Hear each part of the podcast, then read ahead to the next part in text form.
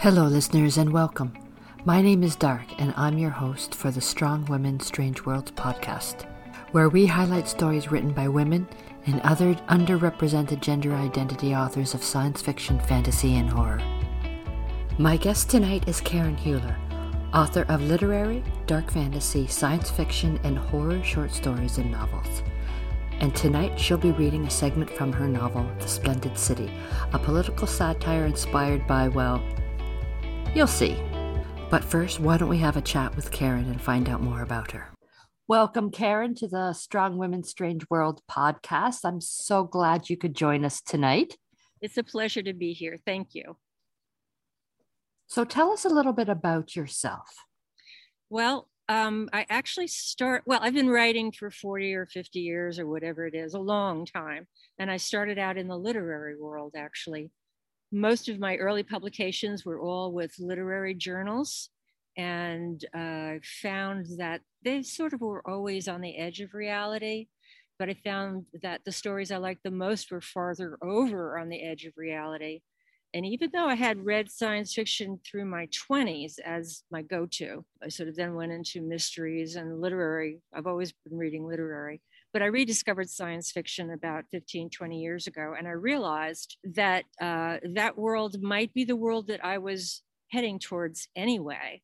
So I started uh, doing my research, seeing what magazines were out there, and I started getting publications in uh, science fiction and fantasy magazines in addition to literary. And for the past, I don't know, 15, 20 years, I've been writing more and more science fiction slash fantasy than literary but I do feel I'm in both worlds. I'm just more visibly in science fiction and fantasy than I am now. I don't really want to get rid of my literary roots, um, but my tendency is to go a little dark and strange and weird and quirky, that kind of thing. Nothing wrong with that at all. Certainly not. That's what I like to read, so it makes sense. So the piece that you'll be reading for us tonight is the about 10 minutes into the first chapter of your new book, The Splendid City. Yes. And I was reading that and it kind of caught me off guard with a talking cat. There's a story. Well, there are a couple of stories behind this book. One, I don't know if you've heard of or read The Master and Margarita by Mikhail Bulgakov. It's an absolutely stunning Russian novel. Um, again, but the devil comes to Moscow to try and give it the short edition. And he's accompanied by a, a, black cat. And the, the edition that came out in the late 60s had a black cat with a bow tie and a gun.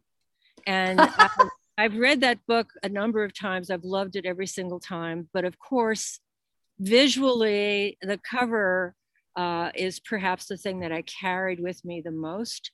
And uh, the book, as you might have noticed, is a satire and delves into um, politics a bit, the politics of this strange place called Liberty.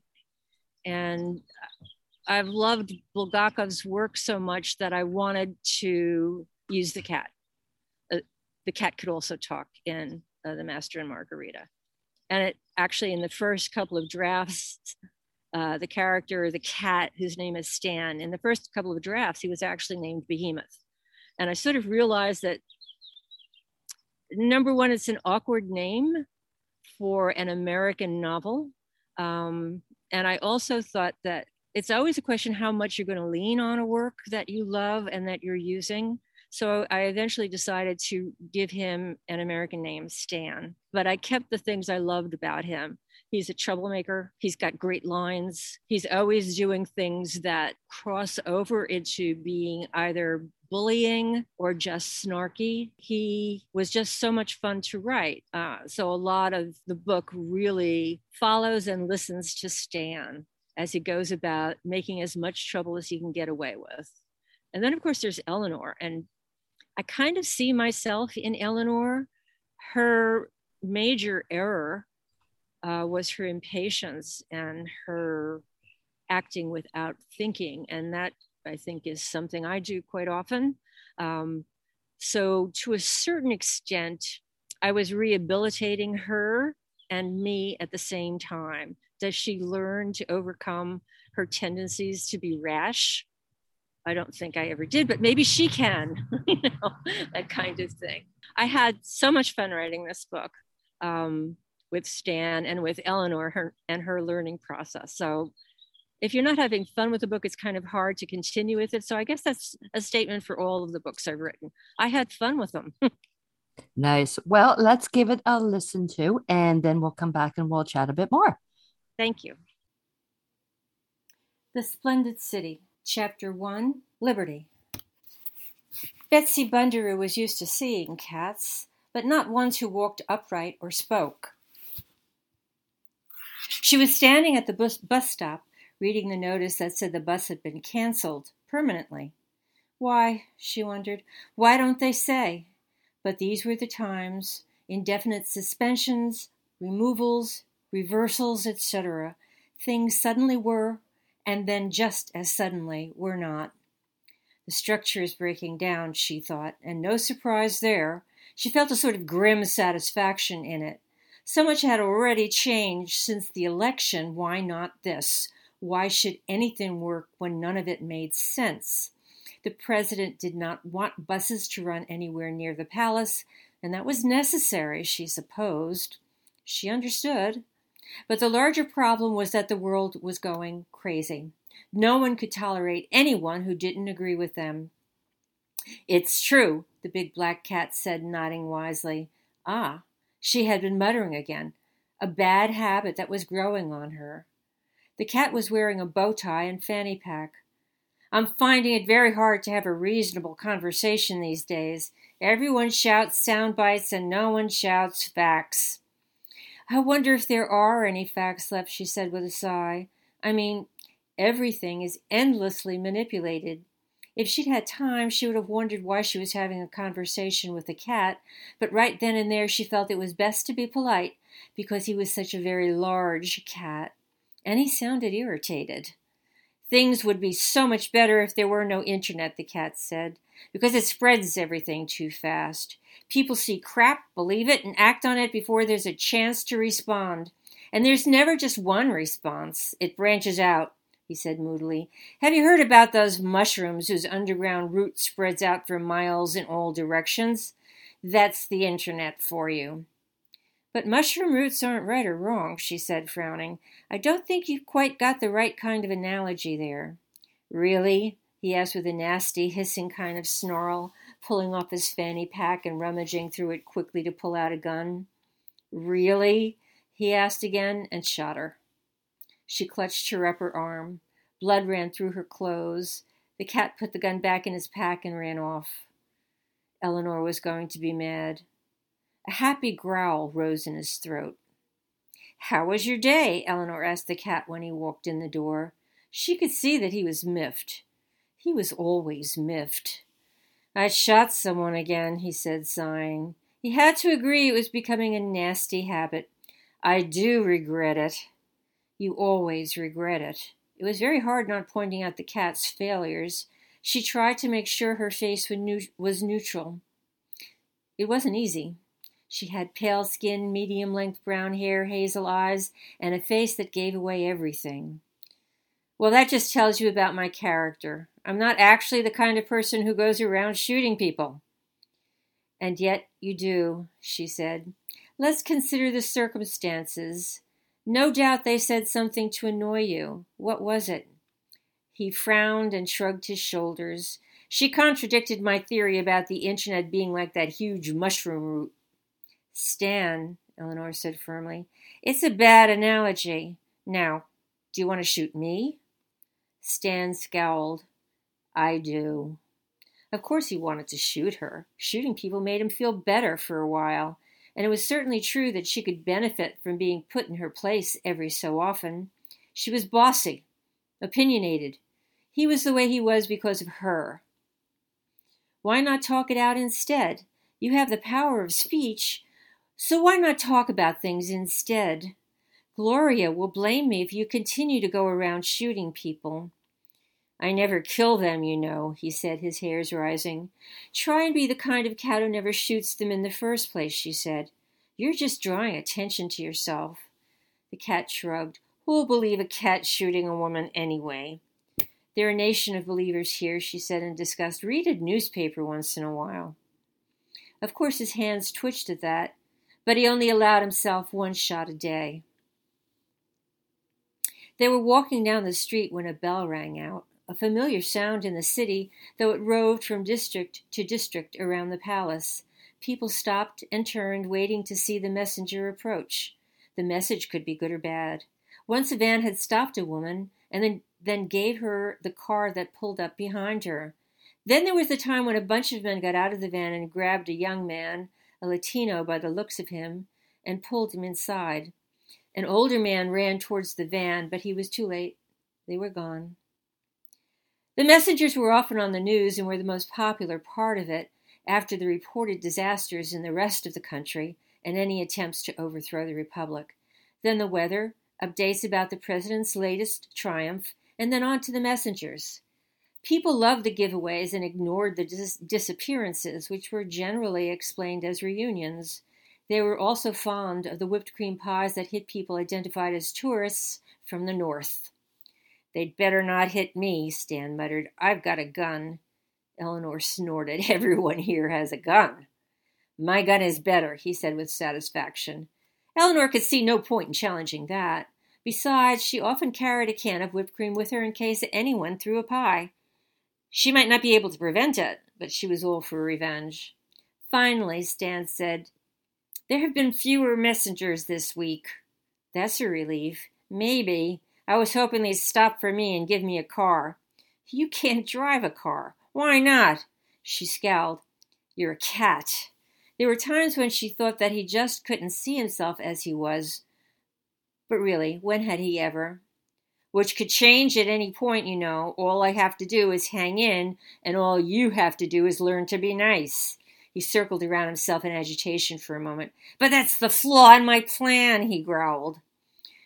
We're here because you were a jerk, Eleanor snapped. He always did it. He always had to bring things up and bring things up. And yet you're here too, he purred. What could she say? He was right. They were each other's punishment. She couldn't get rid of him until she redeemed herself with Gloria. She hated to admit it, but she was shackled to the cat. I'm here to find out what happened to Daria, she said. Gloria hadn't given him a mission, and she liked to point that out. You know that's not completely true, he said smoothly. Gloria wanted to get rid of you before she heard about Daria. You went too far. You always go too far. She wouldn't dignify that with an answer. She knew perfectly well that she and the cat were bound together until Gloria decided that they'd learned their lessons. Luckily, she was also there to help find a missing witch, and that at least made it seem that Gloria respected her. I make the decisions, she said finally. You're in charge of nothing. The cat dropped to the floor in an elegant way and circled around her, pumping his tail up. But to continue, he said, I could say with all modesty that I do deserve a car, a convertible. Deep blue, I think. I suspect the van would decide to take you away instead, she scoffed.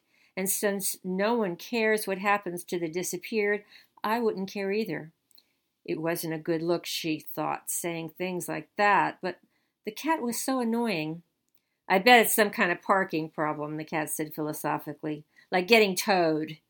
They don't tow people, they tow the cars. In other places, yes, but this makes more sense. He got a little jaunty, swaggering and swishing his tail.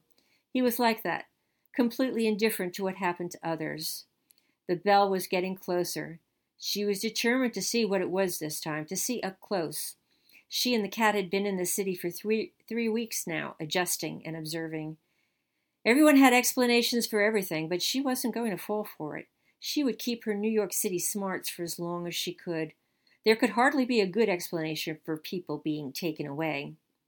A large tan van with side and rear doors rounded, rounded the corner. There was a cheerful logo on the body, a smiling chicken with a frying pan. How typical, she thought, pretending animals were delighted to be killed and cooked. The van began to slow down and some people stood still watching, their heads swiveling as their anticipation built. Others, mostly Latinx, to corners, vanished into stores or up the stairs, and still the van moved along, ringing its merry bell. In another era, it might be a siren, Eleanor thought, but it didn't matter. It was never ignored. Everyone had their eyes on it, and then they could all see where it was heading A young man turning to stand and face it down, his legs spread out firmly against the ground, his arms crossed, his head high, his eyes relentlessly watching it approach him closer and closer. How fierce he was! She could feel the tension rising in the air. Everyone contributed to it, as if there were a massed beating heart. And then the door's van, and then the van's door opened. Two arms reached out, grabbed him, and he was gone. Ooh, that was good, Stan said. Neat and clean. I cannot get over the attitude of this cat. I love Stan. If you've ever been a cat servant, then you can just visualize the snark and attitude that radiates off this creature. He would be a fearsome creature to behold indeed. So let's continue our chat with Karen. When I was listening to this reading, the first thing that struck me, maybe it's because we are so close to everything that went on in the with the American elections in general over the last seven years or so. Was this story inspired by that, or were there, or did you have this idea before everything that happened? No, this was a direct result of a political situation we were in. The first draft of it, which I liked, was much more blatant. Uh, much more obviously tied to a certain figure. And even though I liked it, I got a few responses that basically said, You're writing something that's going to expire. This will be over and do, don't you want to sort of move outside too many references uh, to something that is not going to be that relevant sooner or later. And I recognize that that was a very good piece of information. So I went back and made Liberty. Liberty happened as a result of that conversation about being too topical. And Liberty is a place where there's a lot going on. That old Roman expression, give them bread and circuses, really applies to Liberty because it's fun. It's a fun place to be in if you don't care what's happening behind the scenes. Um, there are constant parades. There are nugget throws, showers of nuggets. Uh, for some reason, there's a, a, white van that goes called the messenger that goes screaming down the street.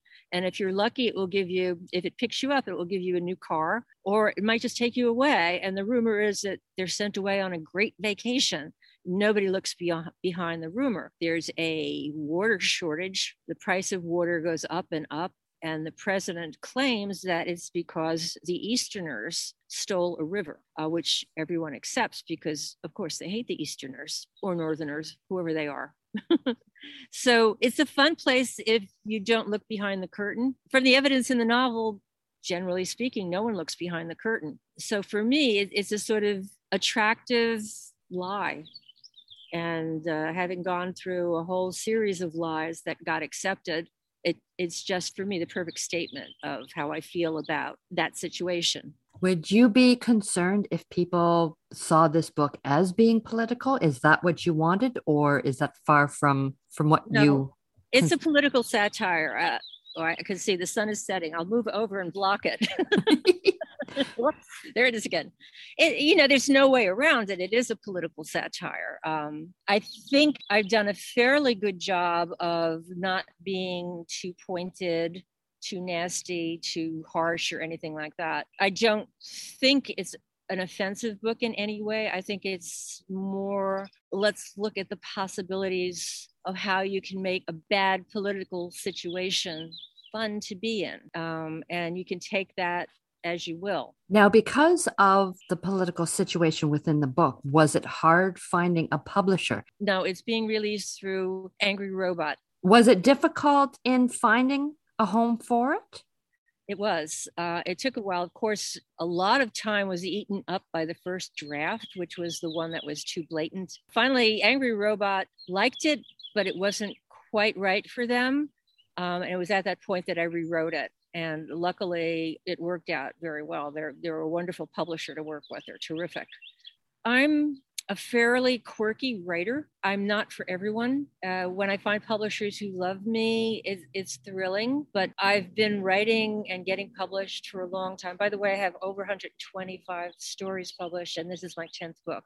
So I managed to get published. Yes. Which, which is if you're a writer, whether you're beginning or mid range or whatever, the magic doesn't happen unless you do your research. So you spend a lot of time finding the place where you fit in. And I'm not your typical, I don't write the typical kinds of things in either the literary or perhaps even the fantasy worlds. I'm a little bit odd. Um, and that's just the way I am. You have to write the way you are. So I, I recognize that some of the things that I write will have a hard time, and I can either give up or I can keep trying. And it took a while to find a place that wanted this book, but they really wanted it. So that was worth the effort, definitely. Nice, nice. Now, with this story, what would you like readers to take from it? Is there a moral, you ask? Yes, yes. First of all, I want you to have fun. It's a fast, easy, breezy read. Stan the cat is enormously funny, even though he's not a particularly nice cat or man. He's a, a bit of both, but he's a pleasure to follow around and see what he does, stirring up trouble as he does. He loves to eavesdrop and then he puts twists on the conversations when he forces his way in. So he's just fun. One of the things in terms of topics, there is the whole thing about why would people accept a lie? And the answer is it's entertaining. If you make it entertaining, they're not going to question it. But also, there's this whole question of consequences and responsibility, which is Eleanor's problem. She acted against the precepts of the coven that she was invited into, not because she wanted to, but because she didn't think first. And uh, as I mentioned before, I think that's one of my problems. I don't think first, I act. So it was interesting for me to sort of see what I could do with that and try and help Eleanor to control her impulses. So there's a whole question of consequences, both on the po- political plane, but also on the personal plane. She has to look, she's given the mandate to look for a missing witch, and she does. She, she goes all out to find the missing witch. Good for her. While Stan is looking after, tre- is going on a treasure hunt, and that would be what Stan would do. Um, so she's more purposeful she has an interest in doing the right thing, in helping. So good for her. As you said earlier, you've been writing for quite a while. I just went through your short list of short stories and they go back quite a bit. Now, you started off, as you said, in the literary. Do you find yourself wanting to return to that? It's it's actually a very good question because for the past couple of months, I've been asking, well, what about the literary stories, Karen? Where are they?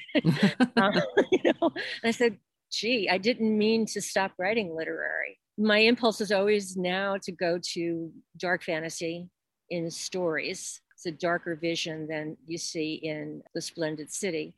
That's where I tend to go. But I'm still interested in the literary world. I, I have an interest in how how we get meaning out of life, for instance, which is one of the hallmarks uh, for literary fiction. I'm also interested in words on the sentence level. Um, I'm interested in good metaphors. I love metaphors. I think everything's a metaphor. Um, it's an easy way to go through life if you just say everything's a metaphor. so I'm still very much interested in the literary world. And I don't know if I'm going to, I don't know if the next batch of stories are going to be more literary than fantasy or science fiction because I do write science fiction as well and I enjoy it. It's a good question because it's the question I've been asking myself lately. For your science fiction, do you find that easier to write than, say, your dark fantasy? I think number one is dark fantasy, but science fiction, because it's an open world, you can create aliens, you can create situations. I tend to dive a little bit into almost parables when I write. I certainly reference, I use science fiction sometimes to reference Uh, to reference the human condition, which is something that science fiction has always done, even though literary seems to dismiss it an awful lot.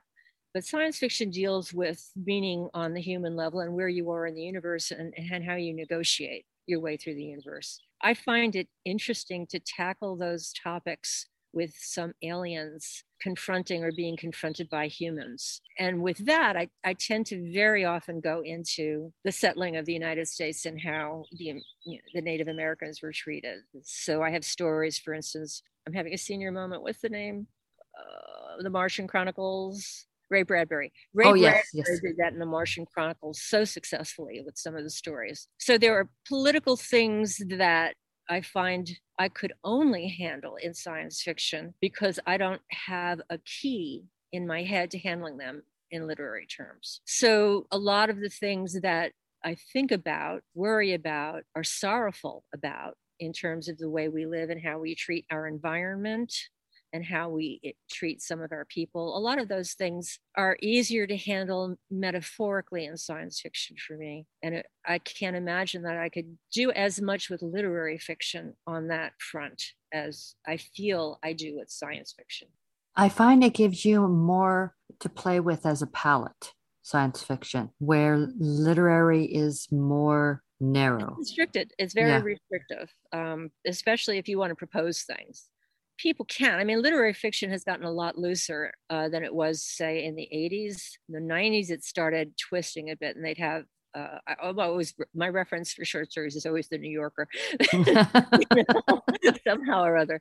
So there had been moments when the New Yorker really took a chance on stories that were not typical for them and a lot i'm seeing a lot more evidence that writers who are identified or self-identify as literary actually cross the border every so often. And even straight faced fantasy science fiction sometimes crosses the border in the other direction. So I think it's a lot more open than it used to be. So there are still, of course, some state institutions, but something like the magazine Conjunctions, which is has been for 30 years now, both literary and speculative, I think is a good illustration for me of how porous we are right now with genre it's not perfect, but I think it's more open than it used to be. And I'm, of course, grateful for that. Now, like you said, you've been writing for several years. Have you, how has the business changed in your view since you started writing? I've always been a minor writer.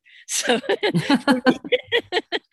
so for me, it's the typical, oh, we love your work, we'll publish it. And then it doesn't sell. And then the next publisher looks at the sales and is not too happy with that. So I just keep going till I find another publisher. So my goal, no, I have to say that even though my goal in life is to sell a hell of a lot of copies, and get reviewed once again in the Times. By the way, my first book in the 80s, a collection of short stories from a university press, actually got reviewed in the Times when they used to do small press summaries and they called me haunting and quirky. I bring that up as often as I can, by the way. This is my standard anecdote.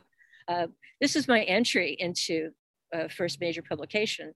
No, first publication being reviewed by a major reviewer. And I thought, oh, huh, New York Times review, that's it, I'm in.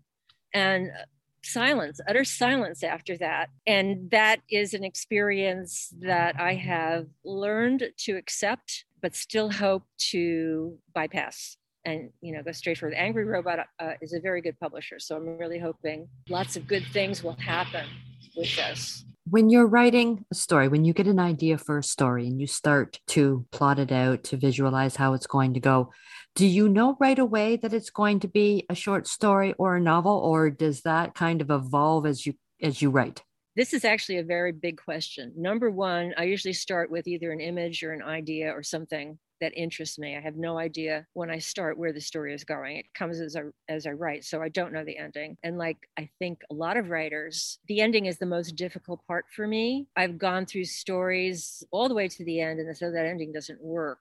And read done the ending five times until I get the one that I feel satisfied with. There's a shape to a story, even when you're just starting it and don't know what it is. There's a feel for how long it's going to be and what kind of story it's going to be. So, all those things are, I would imagine, intuitive. On the other hand, twice now, I have started out with a story and then decided I'm going to make it into a novel. The one that I just finished actually started out as a a very uh, the darkest thing I've ever written, a very dark short story which wasn't taken. I turned it into novella which wasn't taken, and now I've just finished it as a novel. So that's twice now I've started with a story and then decided there was more to it or there could be more to it or I don't mind writing more, you know, in this in this particular world. The idea, the plot just grabs you and you just want to explore a bit more into yeah. it and to see flesh it out more and see where it goes. Yeah. I've taught creative writing at NYU as an adjunct for a while. And one of the things I kept trying to tell people is don't ever have an idea how,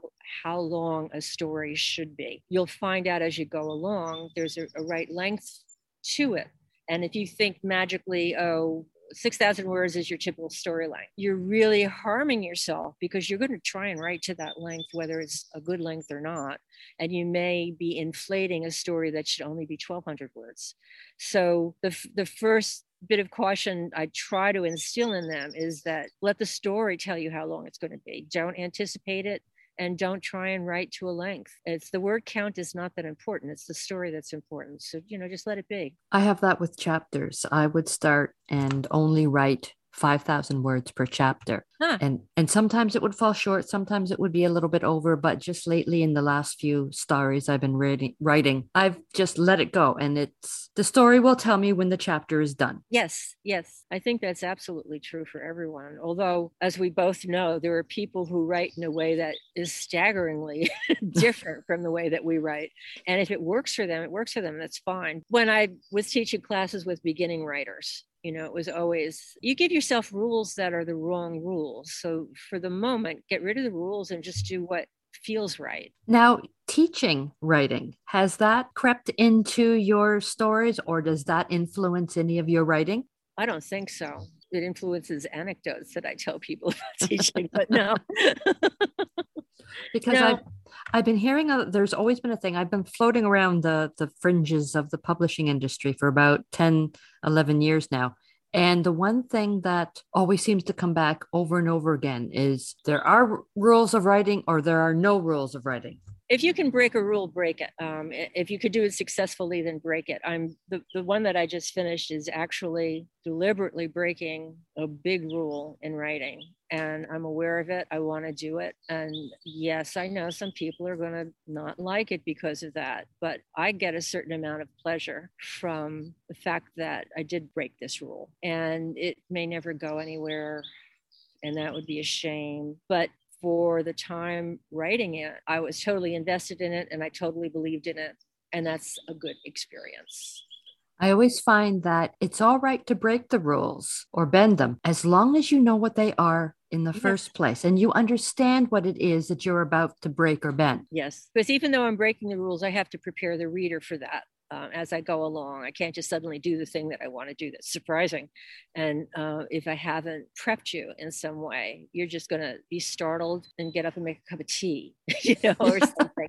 when you were writing literary short stories, was there ever a story that gave you a piece of something for a different genre? I don't think so, but because some of it is is um, some of the issues in the literary stories certainly moved over into the fantasy dark fantasy world. And these can be personal issues that only would matter to me. I'm the only one who would identify that what that actually refers to in science fiction or fantasy. So I would say that the literary was more, and some of the themes in literary stories I've written were preps exercises for themes that I would develop in fantasy or science fiction. Nice. I, I didn't know it at the time, but uh, some of them were leading me there. Nothing wrong with that. Thank you so much for spending some time with me tonight, Karen. Thank you. It was delightful. And I love the place you set me up in. It was Oh, I know. That's just beautiful, isn't it? It looks so warm there. I hope we can do this again. Maybe the next time you have a book coming out, we can hook up again and chat. I would really love to do that. Awesome. You have a good night. You too. Stay safe. Thank you, Thank you so much, Dark. Bye bye. As a writer, it's difficult to not let the world influence your work. We absorb these influences for our creative process, but it comes with a price, and at times it can be overwhelming. Karen's experience with writing literary allows her to use these outside forces to tell a story that maybe, just maybe, can help us cope with the world around us. Thank you, listeners, for joining me tonight, and be sure to check out our website at www.strongwomenstrangeworlds.weebly.com for more strong women and other underrepresented gender identity authors. Good night.